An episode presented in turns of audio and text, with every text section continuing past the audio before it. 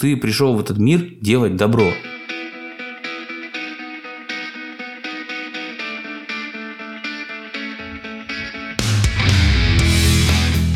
Вот, они энтузиасты, у них ничего не получится, вот только всю гуманитарную помощь разворуют и по домам себя таскают. Там был э, центр временного содержания. Туда уже людей привезли в одном нижнем белье. Нечего было надеть на себя. Вот все у тебя оторви, руки, ноги, там уши.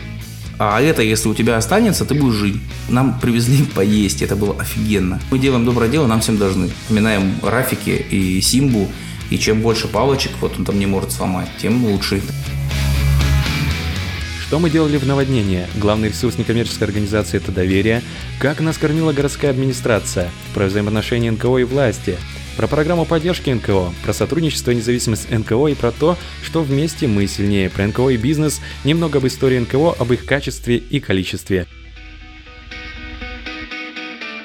Здравствуйте, и снова с вами подкаст «Идентификация Сани». У меня в гостях Артем Петернев, председатель общественной организации «Доверие».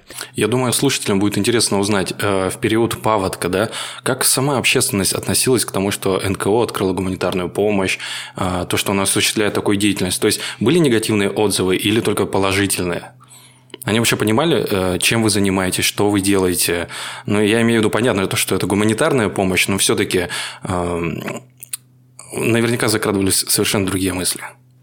Я понимаю такой подтекст. Э, был ли человек, который через дорогу стоял, они воруют там тушенку, да, вот про это? Да, вот мне интересно, вот общество, как оно воспринимает вашу деятельность? Ну, слушай... Или вот они энтузиасты, у них ничего не получится, вот только всю гуманитарную помощь разворуют и по домам себя таскают, и все в таком духе. Наверняка клишированные были мысли.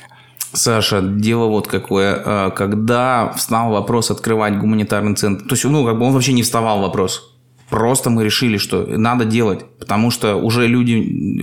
Кстати, мы очень успели вовремя, потому что э, мы открылись э, в обед, там около часу или двух часов там, дня. А этой же ночью, этой же ночью я уже носил вещи в э, центр временного содержания, который был Э, общага, вот э, где переход через железнодорожные пути, вот на спутнике, там был э, центр временного содержания. Туда уже людей привезли в одном нижнем белье. Нечего было надеть на себя. И в эту же ночь мы уже несли туда вещи. А на следующий день, причем мы там с сестрой придумали план, мы собрались, у нас были волонтеры, значит, мы сели, порешали, что будем в этом гуманитарном центре работать по там, два часа в день. Ну, то есть один-два часа сидит, принимает, там гуманитарную помощь выдает. Думали, так вот все будет. А на следующий день нас просто завалило. Люди везли вещи, везли еду, потому что, ты знаешь, Александр, скажу я тебе какую мысль, э, которая лично меня греет, когда мне бывает тоскливо. Я убежден, что большинство людей на нашей планете Земля генетически предрасположены делать добро. Вот они рождаются, и они внутри у них на скрижалях их внутренних, не знаю, там в душе, где это там написано, что ты пришел в этот мир делать добро. А потом они взрослеют. И кто-то это теряет, э, кто-то кто не теряет. И в какие-то моменты жизни э, людей, которые, казалось бы, глубоко э, там сухие, их пробирает. Потому что эта потребность творить добро накопится в них, потом раз их прорывает, и, и все, и они бегут. Потому что у нас такое количество было людей, э, наши нижнеудинцы э, очень мобильно отреагировали, очень быстро. Они спасали э, на лодках там людей, на машинах, с крыш снимали, пока еще не было никаких МЧС, ничего не было. Потому что в людях есть вот это вот желание делать добро. И в первое время мы не думали, будет там кто-то считать эту тушенку или нет. Э, мы просто хотели помочь, так же, как и все. Потом, конечно, э, мы там структурировались, мы считали каждую баночку, э, приход, расход считали, потому что понимали, что может быть всякое. И, и были люди, которые там в соцсетях говорили, что там вот мы там не дали ему воду налить или что-то такое. Но это нормально. Всегда будут те, которые будут думать, что ты занимаешься какой-то ерундой. И это, наверное, даже не их вина. Э, возможно, мы сами должны быть более публичны, более открыты как организация, потому что э, правило номер три сформулировалось у меня резко. Э, главное, главное, чем располагает любая общественная организация, чем она должна дорожить, ее вот такой, не знаю, с чем сравнить, вот каких-нибудь играх, может, компьютерных, не знаю, я не играю, ну, не могу придумать параллель. Вот есть у тебя что-то такое, вот все у тебя оторви, руки, ноги, там, уши. А это, если у тебя останется, ты будешь жить. Какая там экстра жизнь, не знаю. Вот. А у НКОшек это доверие. Стоит потерять доверие, и все. Если тебе перестанут верить, то все, все, все. Ничего невозможно больше сделать. Но при этом, если у тебя нет э, там помещения, у тебя нет э, ну, маленькая команда, но если в тебя верят, ты в себя веришь, команда твоя в тебя верит, люди в тебя верят, в твою организацию и доверяют ей, ты горы свернешь. И вот это вот доверие, оно вот этой публичной отчетностью, какой-то вот открытостью, э, возможно, мы сами виноваты, да, что мы где-то, может быть, там не все рассказываем, не все показываем, не, не находим времени на то, чтобы там э, каждый шаг свой осветить. Может быть. Но мы тогда об этом не думали. Мы просто собирали, передавали эту гуманитарку. И там у нас были волонтеры, которые на велосипеде э, возили со спутников за речи еду. И мы даже не думали о том, что нужно вечером, ну нужно, на самом деле, правда, нужно садиться и все это публиковать, там кто что куда увез, потому что правильно. Но нам на это не хватало ресурсов. Да, мне кажется, и не хватало времени на тот Безусловно. момент. То есть голова думала совершенно о другом. А вот что э, государственные структуры, как они относились к вам в это время? Вообще к НКОшкам, э, к нам в принципе? Да, или... к, вообще мне интересно к вам в период, э, в этот период, и как вообще оно относится ну, в целом? Слушай, к нам, к нам относится с переменным успехом, как и к, ну, наверное, кому угодно. То есть зависит от того, что ты делаешь. А, в нашем случае, конечно, муниципалитет, я имею в виду город, а, очень э, правильно поступил. А, нам э, разрешили, придали этот статус официального э, гуманитарного центра. Хотя, наверное, это тоже решение серьезное, да, доверить эту функцию общественной организации. В этот в первый же день работы муниципалитет нам дал возможность называться официальным гуманитарным центром. А, я помню очень такие классные вещи. А, мы это не помню, какой день был. Ну, представь, вот у нас помещение 68 квадратных метров. Вот эта большая комната, которую те, кто смотрит сейчас наш подкаст в картинке, они видят, что мы сидим в некой комнате. Вот это мы называем это большая комната. Она была целиком заложена хозяйственными вещами, там мылом, шампунем, какими-то там зубными щетками, то есть вот таким. А другая комната, которая вот через стеночку, она была целиком заложена продуктами. И здесь еще при этом толпилось 20 человек, которые все это раскладывали, там фасовали, выдавали. А, то есть не, такая вот суета, все бегут, все в пене, в мыле, что-то кричат. И вдруг заходит водитель э, городской администрации, а, мы его ласково зовем Петрович. А, заходит Петрович и приносит такой большой э, жбан железный, э, советский, как военно-полевая кухня, вот первая ассоциация, заносит жбан и говорит, ребята, поешьте каши. Вам вот администрация привезла каши. Вот, казалось бы, такая мелочь. Но у нас не было времени, ни времени, ни возможности себе просто поесть сходить купить. И вот, вот это вот жест, он намного ценнее, чем там какие-то грамоты, там, да, там, дипломы, куда-нибудь позвали нас. Вот нам привезли поесть, это было офигенно. Вот за это мы очень благодарны муниципалитету. И есть, есть э, просто десятки историй в нашей, вот лично нашей, э, в жизни нашей организации, которые можно было бы рассказать, и это правда круто, потому что все работает зашибись тогда, когда э, есть взаимопонимание. Оно иногда спадает, и тогда чуть все медленнее движется, иногда оно набирает обороты, и тогда проекты все круче работают. Но ничего не вечно, и это нужно понимать, нужно выстраивать взаимоотношения, э, и это труд э, а, обоих сторон. И муниципалитет должен об этом думать, и НКОшка должна об этом думать. Потому что на самом деле э, НКОшкам, ну нет такого, вот есть, знаешь, такое тоже убеждение, что ну мы делаем доброе дело, нам всем должны. Это тоже неправильно. Ну, то есть не то, что тоже, это вообще в корне неправильно. Нужно выстраивать взаимоотношения, потому что муниципалитет – это большая система которую нужно понимать, как она работает, какие законы там работают, как с ними разговаривать. Э, ну и, и, мы должны верить и надеяться, что и муниципалитет тоже будет э, смотреть на НКОшки и думать, как с ними разговаривать, да. И вот когда вот эта система в равновесии, тогда все просто очень круто. А есть какая-то программа взаимодействия с НКОшками? А, у нас в районе есть программа а, по развитию некоммерческих организаций. А, с 2019 года она работает, 2019. Это на самом деле прорывная штука, потому что в масштабах области это далеко не везде и это просто очень круто, что это есть. У нас есть конкурс для НКОшек. И наша организация вот в этом году имеет возможность получить до 300 тысяч на свои проекты. Артем, скажи, а вот насколько важно сотрудничать с государством? НКОшкам. Могут ли они быть независимы от государства? А, это разные. Про сотрудничать и вообще слово сотрудничать mm-hmm. и слово независимый – это про разные вещи. А, независимый – это когда ты сам принимаешь решение. А, и ты можешь быть независимым, но при этом не сотрудничать с государством.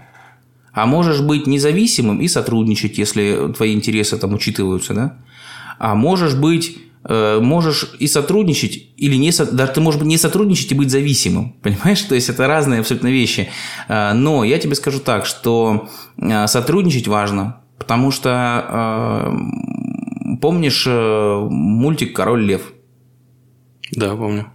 Просто спросил. Я думаю, это было в мультике Король Лев, но сейчас я сомневаюсь. Э, это, э, по-моему, по-моему, это было в мультике Король Лев, когда там э, Рафики брал палочку и говорил: видишь, Симба, ты один, хрусь, и палочка ломается. А вот нас много, хрусь, палочка не ломается. Ну, это много где, в каких мультиках было, да, в каких историях про то, что вместе мы сильнее.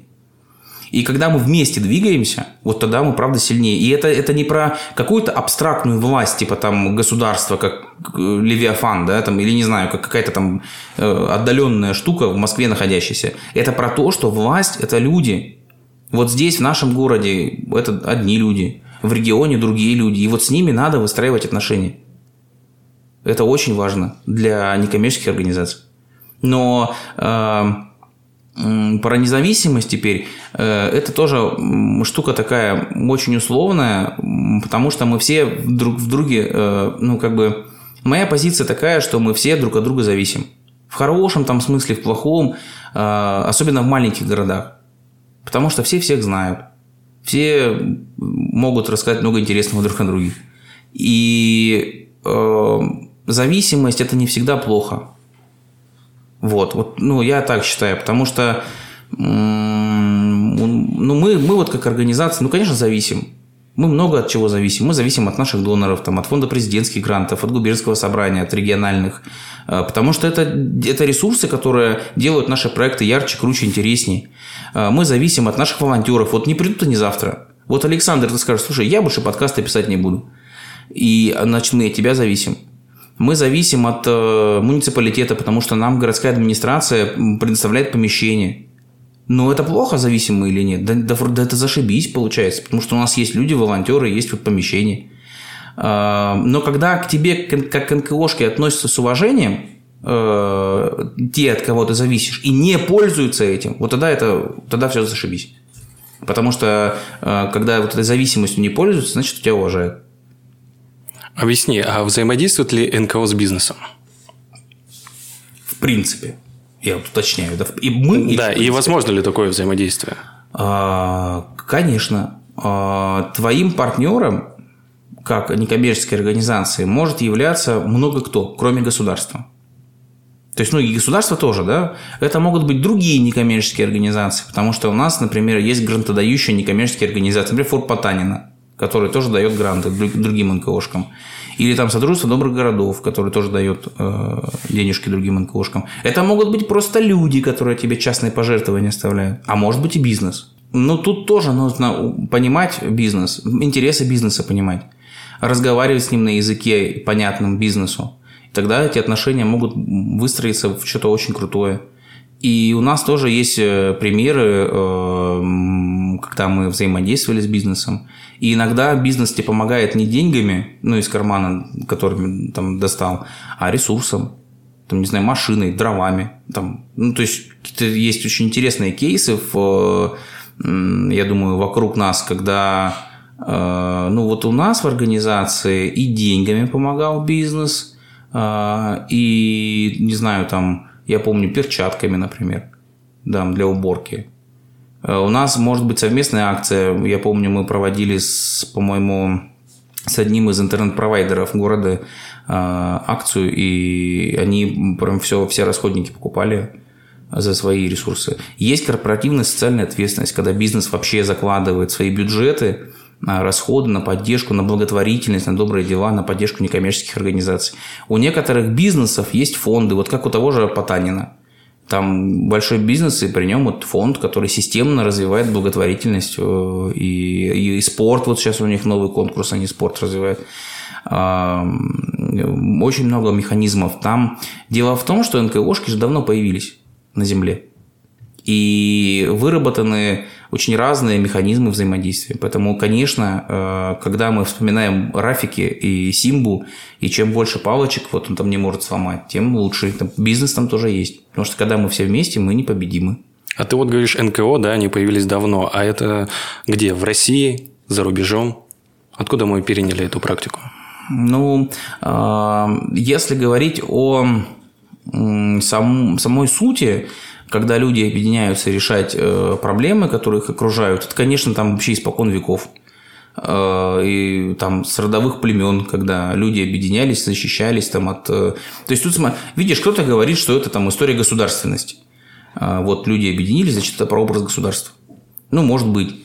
Но мне интересует, в какой момент люди поняли, что можно создать такую некоммерческую организацию? В более или менее понятном сейчас смысле, да? Да, конечно. То есть, понятно, ты говорил про ген добра, которых есть да, в людях, да, да, это да. безусловно. Но все-таки, э, как это можно было потом оформить юридически и сказать, вот, некоммерческая организация, мы помогаем людям. Откуда это пришло?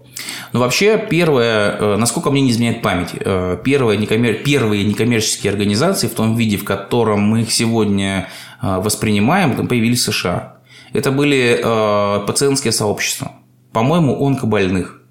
Вот первые. То есть объединились э, ну, я могу ошибаться, может, они были не первые, а вторые, но э, смысл в том, что это были пациентские сообщества.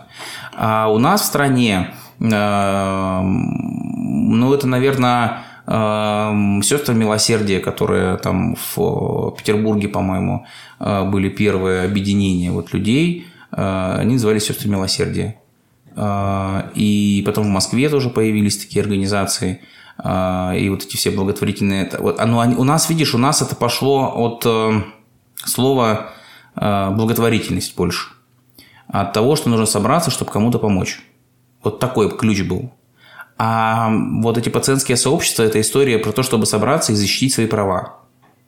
То есть, ну, это разные немножко векторы, но я тебе точно могу сказать, что э, истории некоммерческих организаций в том виде, в котором мы их знаем, ну, уже там больше ста лет. Значительно. Вот. Э, у нас в стране э, это развивается, перед, ну, э, как тебе сказать, неравномерно. А вот сейчас это на спад или наоборот? Ну, статистика говорит, что у нас сейчас там количество зарегистрированных НКОшек уменьшилось. Но э, мне кажется, что э, чуть-чуть улучшается качество. Потому что появилось на сегодняшний день очень много крупных системных НКО. Э, появились... Э, организации, которые решают проблемы системно. Там такие организации известные, как волонтеры в помощь детям-сиротам, которые уже в э, свои какие-то взгляды на вещи доносят до правительства и э, принимают участие в работе там, совещательных органов при президенте там, и так далее. То есть э, общественная палата там, федеральная. Но я, я к чему? Что э, из там этих 200, без малого 200 тысяч некоммерческих организаций, сегодня э, количество профессиональных организаций, оно, конечно, больше, там, чем год назад.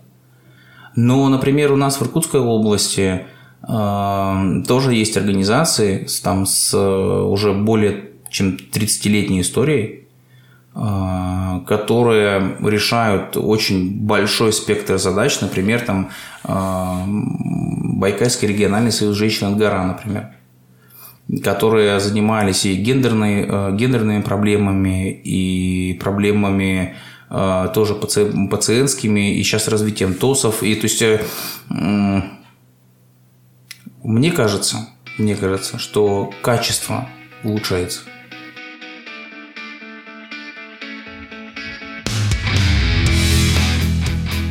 Подкаст записан в рамках проекта «Говорит и показывает», реализуемого Нижневудинской районной общественной организации социального развития доверия при поддержке Фонда оператора грантов президента Российской Федерации на развитие гражданского общества.